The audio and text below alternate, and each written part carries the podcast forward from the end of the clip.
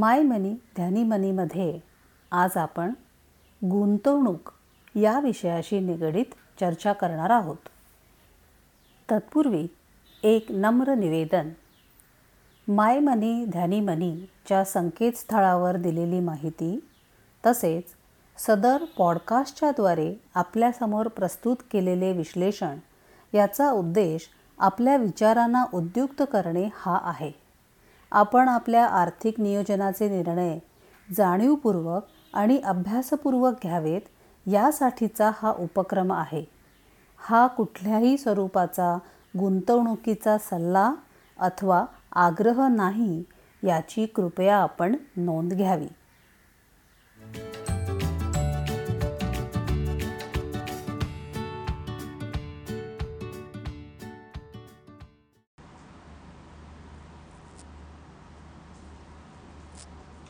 सोने खरेदी हा आपल्या सर्व भारतीयांचा विशेष करून समस्त स्त्री वर्गाचा अतिशय आवडीचा विषय आहे.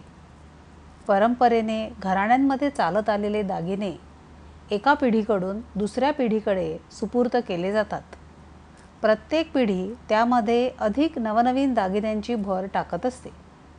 लग्नात मुलीला दिलेल्या सोन्याच्या दागिन्यांना आपण स्त्रीधन म्हणतो. अडीअडचणीच्या काळामध्ये तिला या स्त्रीधनाचा आधार असतो. मनातील इच्छा पूर्ण झाली तर नवस फेडण्यासाठी देवदेवतांना सोन्याचे दागिने दान करायची पद्धत आपल्यात आहे.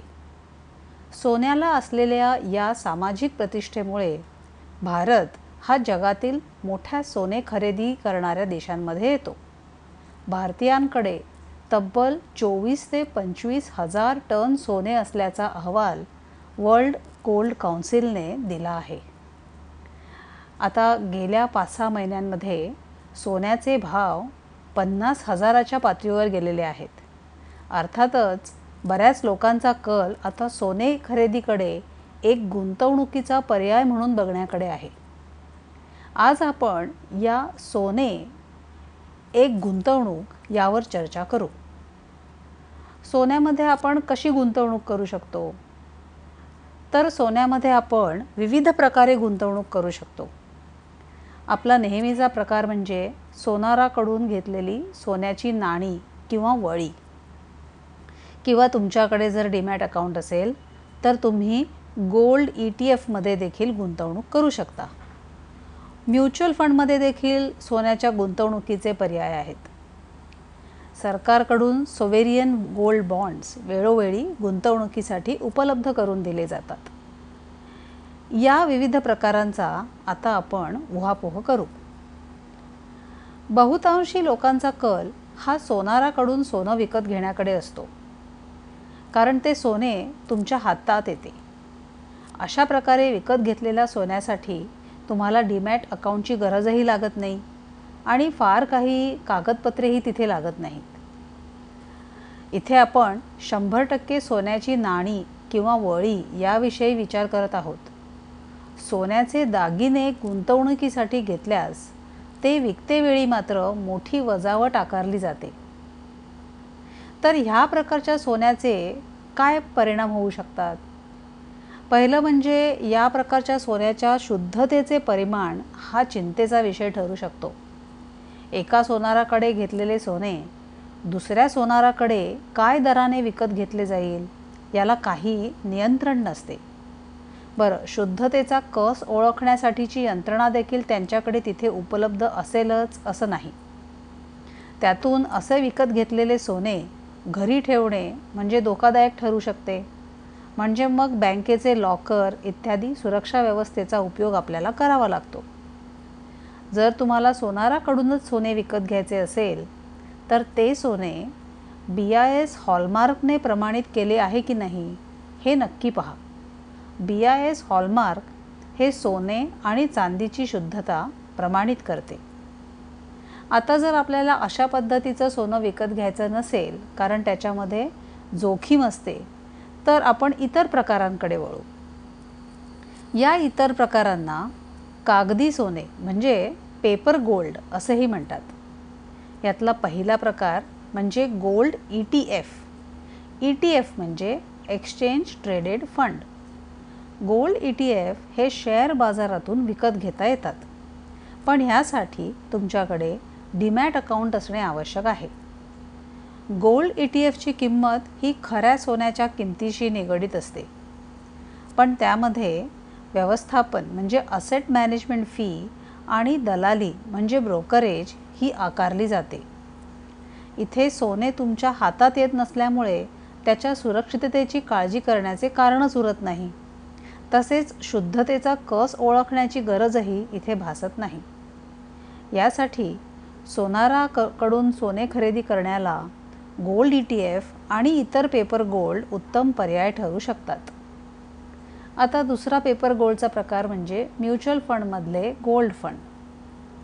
हे म्युच्युअल फंड गुंतवणूकदारांचा पैसा गोल्ड ई टी एफमध्ये गुंतवतात.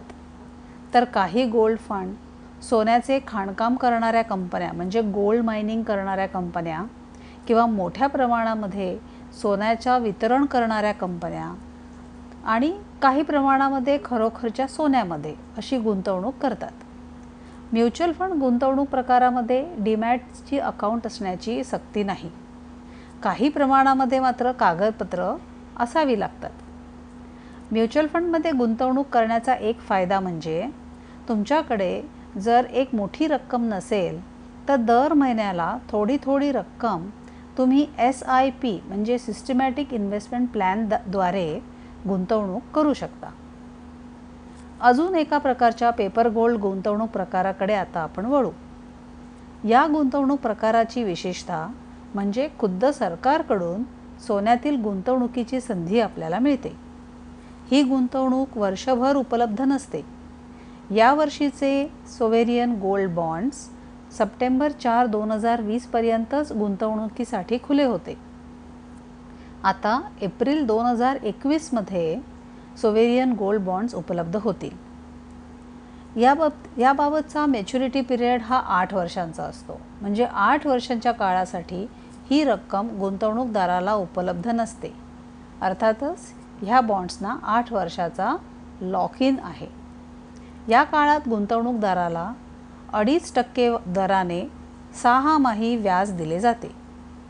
या एका आर्थिक वर्षामध्ये कमीत कमी एक ग्राम आणि जास्तीत जास्त चार किलो सोन्याची गुंतवणूक या बॉन्ड्समध्ये करता येते.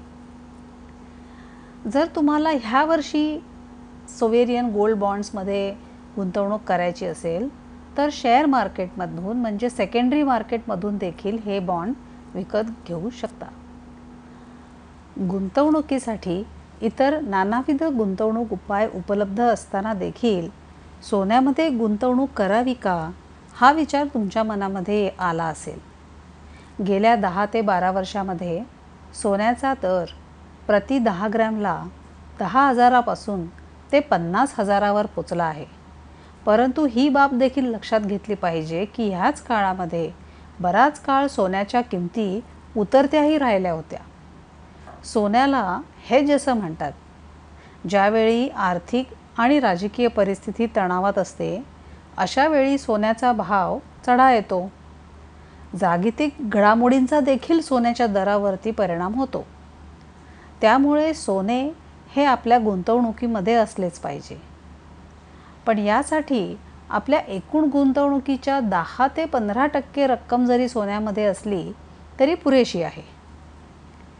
गोल्ड ई टी एफ आणि गोल्ड फंडमध्ये गुंतवणूक करण्याची ठरवल्यास दरमहा काही ठराविक रक्कम तुम्ही सोन्यामध्ये गुंतवू शकता. चला तर मग तुमच्या गुंतवणुकीमध्ये सोने कुठे आहे किती आहे ह्याचा विचार करा आणि कुठच्या गुंतवणूक प्रकारामध्ये तुम्ही गुंतवणार आहात पैसे हे ठरवा. नमस्कार.